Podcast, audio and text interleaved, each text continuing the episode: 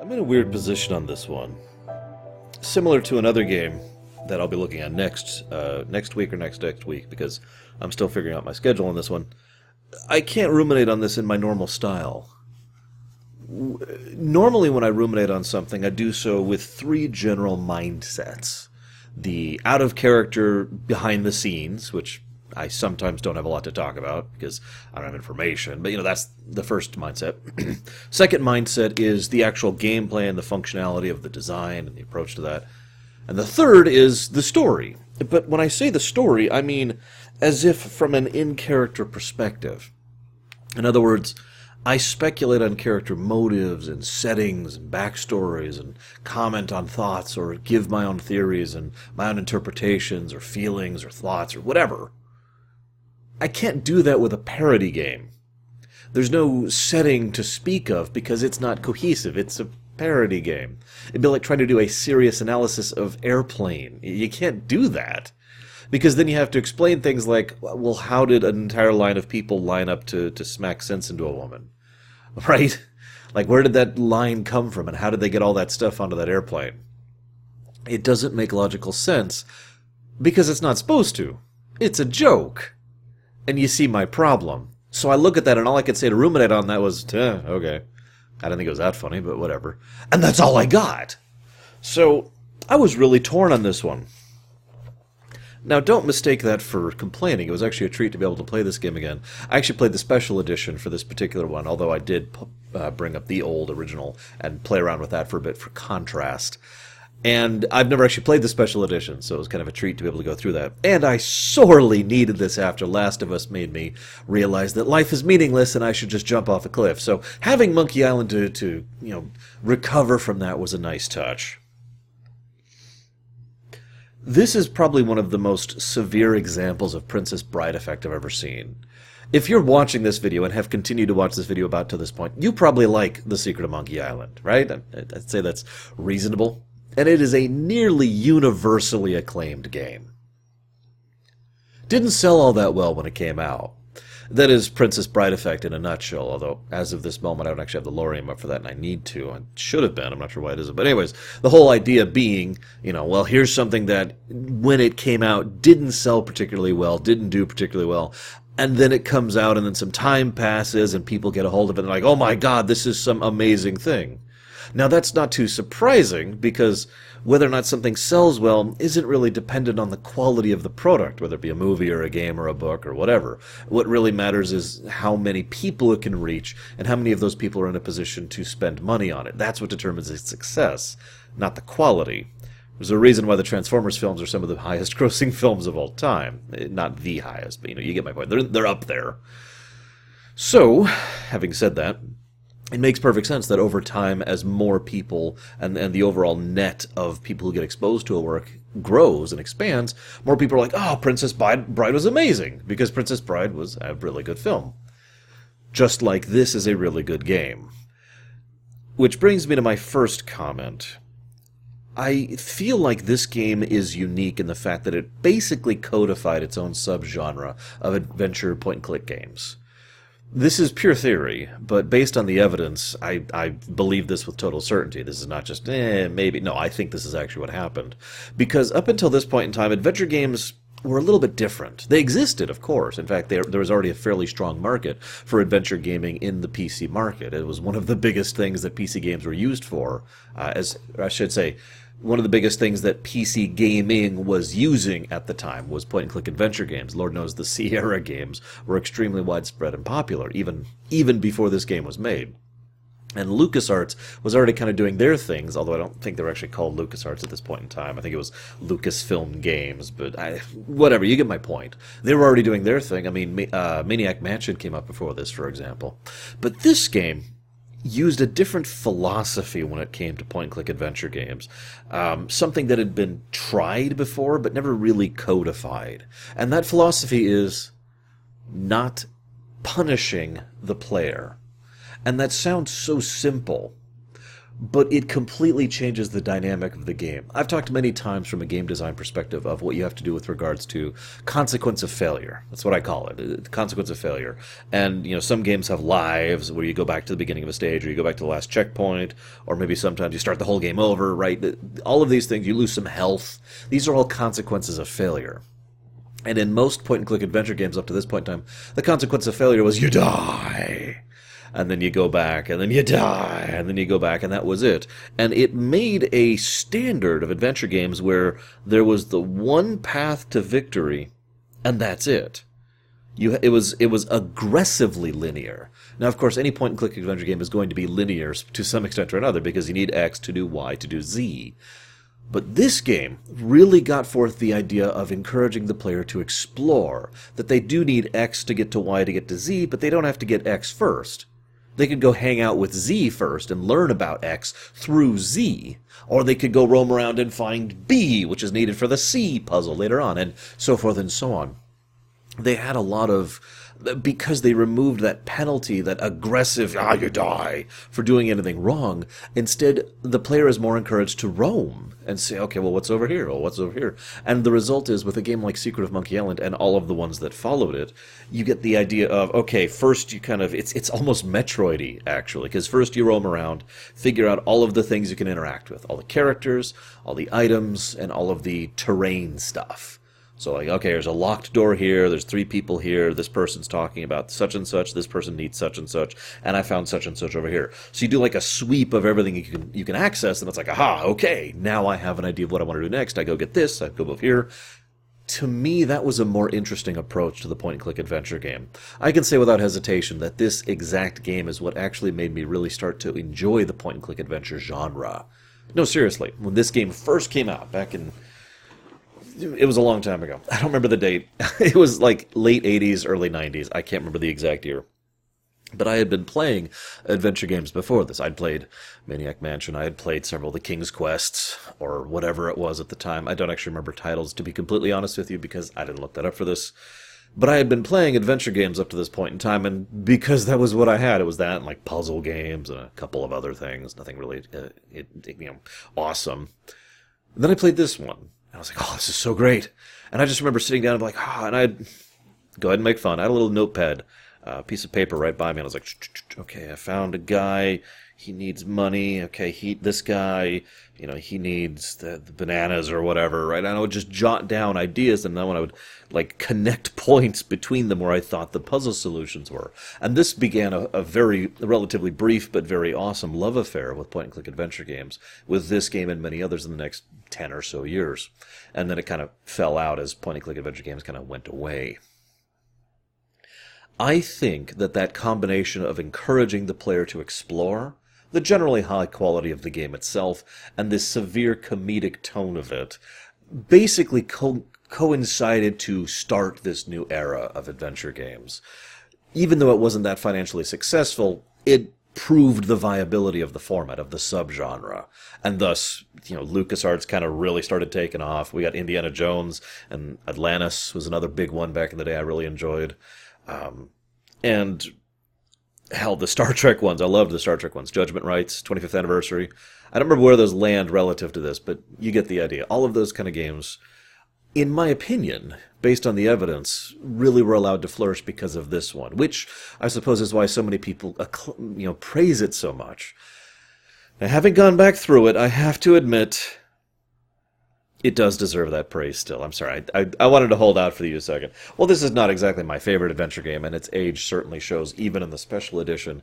There's still a lot of legitimately funny, witty, and engaging parts to this game, which I want to talk about with you briefly here. Um, I do want to talk about my complaints with it first. Now, this is more specifically for the special edition than anything else. I liked the voice acting. That's not a complaint. In fact, I feel like they nailed the voice acting for the most part. There was one problem, though. If you've ever played an adventure game, you know text has a certain rhythm to it like dialogue, right, has a certain rhythm to when it will show up in the course of the gameplay. And that's because it's just text on a screen, and whoever's designing that and the timing for that script has to presume how long it takes you to read that. And then they usually add a couple seconds after that. So there's, you know what I'm talking about, I bet, if you've played any of the older adventure games. There's this sort of dude, and there's a noticeable beat in between each line of dialogue, even if it doesn't necessarily make sense that someone saying that out loud would have that beat. They kept those beats for the special edition, but they're voice acted. And so it's like saying, Hi, how are you doing? Today. I feel like, you know, I, am exaggerating slightly, but it, it did feel off, and it kind of got to me on several scenes. I also have to admit that, I know this is going to sound weird, but I actually like the original music better. The, now, obviously, in the special edition, you can just hit a button and go into original mode, which is awesome, by the way, uh, that they have that as a feature. But I preferred the original music to the new remixed one. Shrug. I also, and this is going to sound weird, I like the inventory of the original better, and I can't believe I'm saying that. But I found the inventory to be just, just the tiniest bit clunky in the new version. Like it's not some huge hassle, but it kept being like, ah, okay, hang on, no, no, no, drag, drag this. There we go, there we go. Okay, instead of just done like I could in the original. And uh, I, I I both liked and disliked the new graphics. Ultimately, I would say that I just think they look different. It's hard for me to compare their quality compared to the original. Granted, uh, I'm a fan of good sprite work, but the truth is the old sprite work is not the best, except in a few cases. They did some good stuff with certain areas, and I think it showed for certain areas. The special edition just looks like any other adventure game, so it doesn't it doesn't quite shine as much for me. So I can't really compare that in terms of quality. Um, I'm looking at my notes here. I, I, have very few notes on this game, like I mentioned earlier. Let's talk about the fact that I forgot to mute my phone. Let's talk about some other things first. Let's talk about Elaine. I found it hysterical that the first time you meet Elaine, your overall reaction is "girl, girl," because that that's just exactly what's going through your brain at the time, or rather, going through uh, Guybrush's brain. God, he says such a weird name. Threepwood's brain. And I can't decide if what specific joke they were going for when the second time they meet ever, they just fall madly in love within seconds. like that's obviously a joke, and the entire game's a joke to some extent or another. But it's like what? and it's not just like the the, the joke I pulled from it and maybe this is just because I analyze Star Trek on a weekly basis, is making fun of the romance of the week. Hi, I'm male. Hi, I'm female. We should be in love. Da, da, da, right? I mean, how many times have you seen that in a show, or a game, or a movie, or a book, where there's just a love interest because there has to be, right? And obviously, it doesn't have to be different genders, but you get the point. It's it's this same forced thing. It's like here, have love interest, go. Because, to be blunt, Elaine and uh, Guybrush have no no chemistry whatsoever. But again, I can't really comment on that because it's a parody game, so I can't analyze the characters. What do I say about Guybrush? He's a dude who's kind of weird, but he's mostly just kind of there, except when he's not. And he goes with the jokes, except when he doesn't. You get my point. I, I can't analyze a character like that. What I can say, what I can say is I love absolutely adore the sword fighting combat. In fact, if anything, I wish there was more of it. I love that concept. Rather than having sword fighting being, you know, like a an action RPG thing or a button press or a command input or whatever, it's I mean it's technically command input, but it's all about the quips you say. I love that. That's a great idea. They even visualize your health bars, or rather who's winning, because like you've got your two combatants and as you're fighting, you, the fight will drift in the direction of well, uh, in the direction of whoever's losing as you're being pushed back. In other words, is the idea, and that was just such an awesome idea. And it only really came up a few times. I was like, no, I want more of that because that's so cool. You even get to learn quips as they're used against you, and then you can then use them in the future against other similar quips. It was a great system, and it's something that I wanted to see more fleshed out and more developed uh, going forward. I also uh, really like the act structure. Oh, I do want to. I do want to have one complaint about that. I forgot about this. It did get a little bit grindy. Maybe this is just my experience. Obviously, I didn't have any cheats for this. I mean, how do you cheat on a game like this? Um, but I did have a few issues where it felt a little bit grindy getting all of the quips and quip rejoinders that I needed in order to go fight the Swordmaster. Like that, that took a while. Not a huge while. I only had to fight the one pirate dude like eight times, something like that. But still, it was just fight the pirate dude eight times and, alright, come on. You know, maybe I missed something there. I don't know. But what I do know is that I like the act structure of the game because the first act is basically all right here's how the gameplay works. Here's how the structure of the game works. You know, you've got the three trials right? So you have to go solve puzzles you have to interact with npcs you have to be able to remember stuff for later and you have to learn how to quip and all the other fun little things that are part of the gameplay. You also have to learn the layout of the island more or less by consequence and get get to know where everyone is and kind of get an idea for where the puzzles are going to be in the second act where it's like all right now you've learned all this stuff. Now you've got to go and actually apply it. Can you do that? And that was the second act, which I enjoyed uh, greatly and immensely. And I also want to comment on LeChuck. He's the only character I have anything to say on, because LeChuck is the straight man. No, I don't mean with regards to his preference regarding gender. I mean, he's the straight man in a joke. One of the things that some comedians tend to forget is that if you're going to have a lot of people joking on set, you need someone for them to bounce those jokes off of. You need the straight man because everyone else is like, "Oh my god, you know, oh, got to do this weird and crazy thing. And you have to have someone who acts relatively normal, who follows legitimate logic, who thinks of things in a linear and standard method, so that those jokes can bounce off of that person and they can react to them. And that reaction helps to sell the joke. Now, LeChuck isn't a perfect straight man, because he certainly is not above joking himself, but I felt he was probably the most sincere individual, the most realistic, that's the wrong word, um, the most non humorous character in the piece, which of course is helped by his voice actor, uh, which I jotted down his name, Earl Boen, who is awesome. Every time he does voice acting work for a game, he is fantastic. Uh, I will probably forever remember him most as Mug Theridon because he does a wonderful job of it. But anyways, he helps add that extra flavor to this. I am the great pirate King LeChuck. You know, I, I couldn't do that. Um, so I'm kind of out of most of the stuff I would normally say when it comes to a work like this. Talked about the making of, I've talked about the game, and I've talked about the story. And at a glance, I'm at about 17 minutes here. So what I'm going to do is I'm going to discuss the types of humor, and then I'm going to pause. See, uh, let's talk about the sense types of humor, and then I'll explain why I'm pausing. Right towards the beginning, there's a bit where you go into the bar and you can talk to several people, but the person you end up talking to, or at least you're directed to, there's two actually. There's, and I wrote down his name, Mancomb Seepgood, and there's the dog. That sets the tone of the game right there at the beginning. This is a humorous game. If, if, for whatever reason you didn't get it, those first two interactions, it's actually more like the third and fourth interaction of the game, but those very early interactions help establish the tone of the work. They also help to showcase some of the types of humor.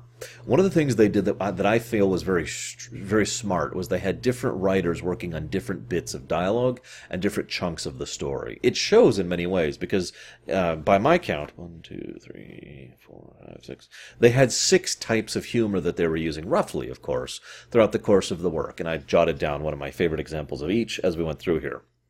For example, uh, the ridiculous is normal. Uh, there's probably more proper terms for these. I'm not a, a humortician. But the ridiculous is normal. I have two examples of that, not counting, of course, you know, the, the dog. And that would be you go to the mansion and and, and then he's like, "Oh, I'm gonna get you!" Oh crap! And then you go behind the wall and all this, oh my god, crash! And you have to distract the clown with the conf- you have to put the the paper into the shredder and distract the clown with it and that's ridiculous, but everyone treats that as if it's completely ordinary. Usually referred to as non sequitur humor, although that's a slightly different thing. I believe this is more of a subset of that. Then you've got the presentation slash timing humor. This is the hardest one to explain, although it's also one of my personal favorite types of humor when you do something and what you're saying like if you just divorce the presentation of the joke or the or the humor or whatever from the presentation of it all you're reading is text on a page it's not funny like you know this and this and that and then this. Okay. What makes it funny is the combination of presentation and timing. Comedic timing is a very, very important trait and very hard to properly explain, but knowing exactly when to lean in and just be like, that! And even though what you're saying isn't that funny, just the presentation of that timing makes it funny. Um, probably one of my favorite examples of this is actually two. One is the upside down text after you're shot out of the cannon, which is presentation humor. Because it's just, and then he spoke upside down. It, that isn't funny in its own right but within the context, it makes sense and works with the joke. The other one, though, and this is a better example of timing joke. Oh, I better dig at this cross. Hours pass. I found a shirt. Okay, that's gonna go. Well, I guess I should put this dirt back. More hours pass. See, the, that second point is the timing, and the and because again, that's not just funny by its own right. It's its execution that makes it funny. Then you've got the most obvious one, and the one that most people probably think of most when they think of the humor of this game breaking the fourth wall. There's examples of that everywhere. My two favorite are wow, these flowers are unusually yellow, and uh, if you actually do the 10 minute death, which I didn't, I decided to look that up on YouTube because I didn't feel like spending 10 minutes waiting on that.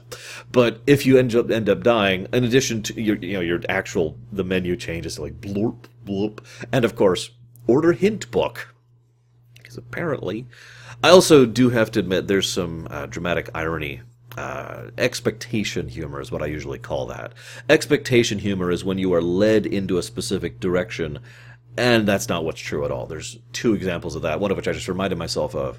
Hey, I'm gonna go toss this knife into the water. Are you sure you, you might need it? Nah, it'll just, well, what if it flows down the river? And they just argue this for a while, and he's like, nah, I'm just gonna toss it down. And of course, you, the player, are sitting like, come on, toss the thing so I can cut the rope.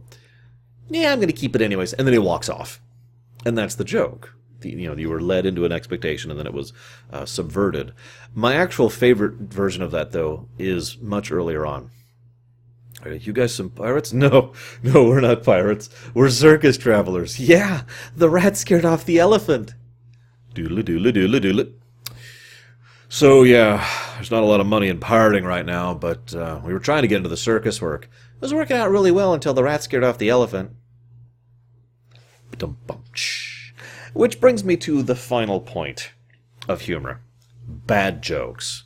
Now, as weird as this may sound, bad jokes have a very important thing. This this sounds so dry and Vulcan, but there is a formulaic purpose behind bad jokes in a humorous work. You have to pepper them very, very infrequently. You have to make sure you just toss them in, and they have to be deliberately bad jokes, because obviously any joke can be bad to someone. You know, humor is subjective. But you put in a deliberately bad joke, usually in the form of a pun, to just have a kind of a ugh and to serve as a contrast for the rest of the humor. My personally favorite example of that is oh, my least favorite kind of piracy is cons piracy.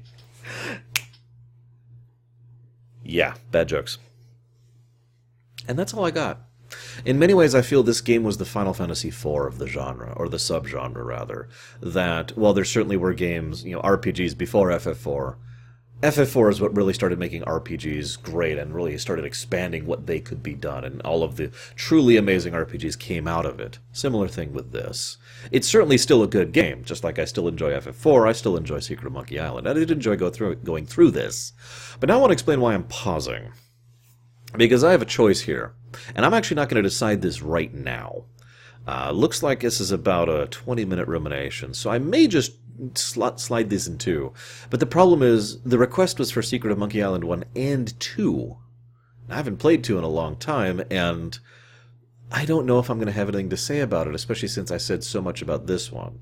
So to hedge my bets, what I'm going to do is I'm going to go ahead and off here, just in case I decide that I'm going to make 2 into a separate video. But if I only have a few minutes to talk about 2, then we're going to do a little editing trickery. I'm going to slide 2 in here. So, one way or another, I will see you guys next time.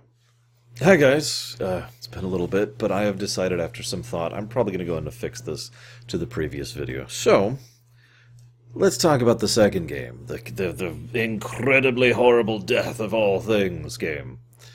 You know, Revenge of LeChuck. Um, this is a weird game to talk about for me because my first gut reaction was, oh, this is so much better than the first game. And then I got further into it, and then I got further into it, and that opinion just slowly seeped out of me. It did a lot of things right. First of all, uh, the iMuse thing. Uh, in the special edition, let me just say really quick if you haven't picked up the special edition, I think it's worth it alone for the director's commentary. I've decided not to really cover too much of that because it's fairly self explanatory. You can just go and watch that yourself if you want to. It's good stuff. You just you hit A and director's commentary. Um, but, anyways, so that's awesome. The iMuse thing is an excellent way of approaching Yoshi drums. For those of you not aware of what Yoshi drums is, it's when the same song is playing, but different bits or layers are being added to or removed from it based on the, the location or the circumstances within the game. It's a very specific type of music design, which actually isn't done all that often, which is why I don't refer to it that much. But they do it here, and they do it very well. They had an easy mode, which I don't quite understand the light mode. It just removes some puzzles and removes some characters. Like Kate isn't in it at all. And uh, you can avoid certain things, but you also can't like make up for certain things. It's just weird. The verb design is a lot better, in my opinion. Uh, it's much tighter and more concrete, and just generally better uh, fleshed out. The UI is great. I, I, much prefer the UI of this game to the first game, even with regards to the special edition. So that was a definite push up. And they were more inclined to different types of humor. Uh, this is where it gets kind of weird for me because this game feels like it has a completely different tone than the first game. And it's hard for me to really put a finger on how exactly. It feels it, it, feels more like a 90s game. I know that sounds like a weird statement, but there's a lot more uh, referential humor, for example. Two of my favorite examples of that are pretty much copy pasting the Empire Strikes Back climax scene with uh, LeChuck and Guybrush, but also dun dun dun dun. Dun, dun, dun, right? You know, little references like that are all over the place. You can literally call the LucasArts helpline at one point to figure out what's going on. Um, there's several scenes which feel how do I put this? It feels like they were going more for a slightly older audience, but I don't mean that in like because it's not like the first game was childish, right? It's not like it was a game made for kids but it feels like the the approach to their uh, their jokes and their humor in the first game was far more tightly focused, whereas this feels it's specifically focused on a young adult uh, demographic. You know, it's it's impolite to stare at a woman's chest. You know, and and then there was a weirdly larger amount of violence and a strangely far more mm, straightforward LeChuck. In fact, I found LeChuck to be far less interesting and less funny of a character in this, with two notable exceptions, one being the Star Wars reference, and the other being his Rube Goldberg I'm going to kill you device, which did admittedly make me laugh. I also liked, speaking of the Rube Goldberg device, you can just sit there and let it go off, and then, you know, Elaine's like, hang on. You, you, no. You're telling me this story. Obviously, survived. All right, sorry. I kind of wish they'd done more with that, using the narration tool as a gameplay mechanic for like reloading states or whatever. They did that a couple of times, but I wish they'd done more with that. Anyways, and there's also the fact that you're more of a dick in this game. You notice that? Like, there's a lot of times where Guybrush does things that are just kind of mean without any real purpose to them other than, you know, obviously being able to advance throughout the game. You can make up for some of those, although not in the light version. But I felt that that tonal shift pushed it away from what I would enjoy more. No judgment if you happen to like this game better than the first one or better than the other ones, but while I did enjoy a lot of the improvements, I found myself thinking, hmm, a lot of times. And I found myself not laughing a lot of times. And that probably sounds like a, okay, why is that a big deal? In my personal experience, one of the worst things you can do when, when watching or playing a comedic work is to not laugh. Because it's not just like your enjoyment is at zero, your enjoyment slips down into the negatives because it's like, okay, this, this isn't funny, right? Um, I do like the fact that they they paid attention uh, from a from a game design perspective to a lot of things a lot better. I've already mentioned several of those. One other example of this is the wanted poster, which just grows and grows and grows the further I got in the game. I thought about writing down the whole thing, but then I realized that would be insane. So I just like the fact that they're keeping track as you're going through the whole game. Um, I also uh, really don't like the skeleton song puzzle. I'm just going to say that really quick. And I guess that's all I have to say. I, I, know that's that's terrible. They were using the same general style of humor, with the exception of the they used brick joke, they used direct parody, and they used uh, the narration joke. Those are the two, the three new types of humor they used in this game. But otherwise, I don't have much to say about it. By the way, brick joke. I should explain the brick joke really quick. There's this wonderful bit which is brilliantly voice acted. How much could, wood could a woodchuck chuck if a woodchuck could chuck wood? Well, a woodchuck wouldn't chuck wood because I'm not going to do the whole thing for you. But they go through that whole spiel, and finally the guy's like, "Shut up." Fast forward a little bit. Hey, guy, bro, uh, you know, hey, LeChuck, how much wood could a woodchuck chuck if it? Five cords. That's a brick joke. it only works if you if you establish it earlier and then have a beat before you get to it. I still enjoyed the second game. I don't think I'd ever replay it after this, not counting for the director's commentary, which was awesome. Um, I guess that's all I've got. So this is the real end to the Monkey Island rumination. I hope you've enjoyed. I will see you guys next time.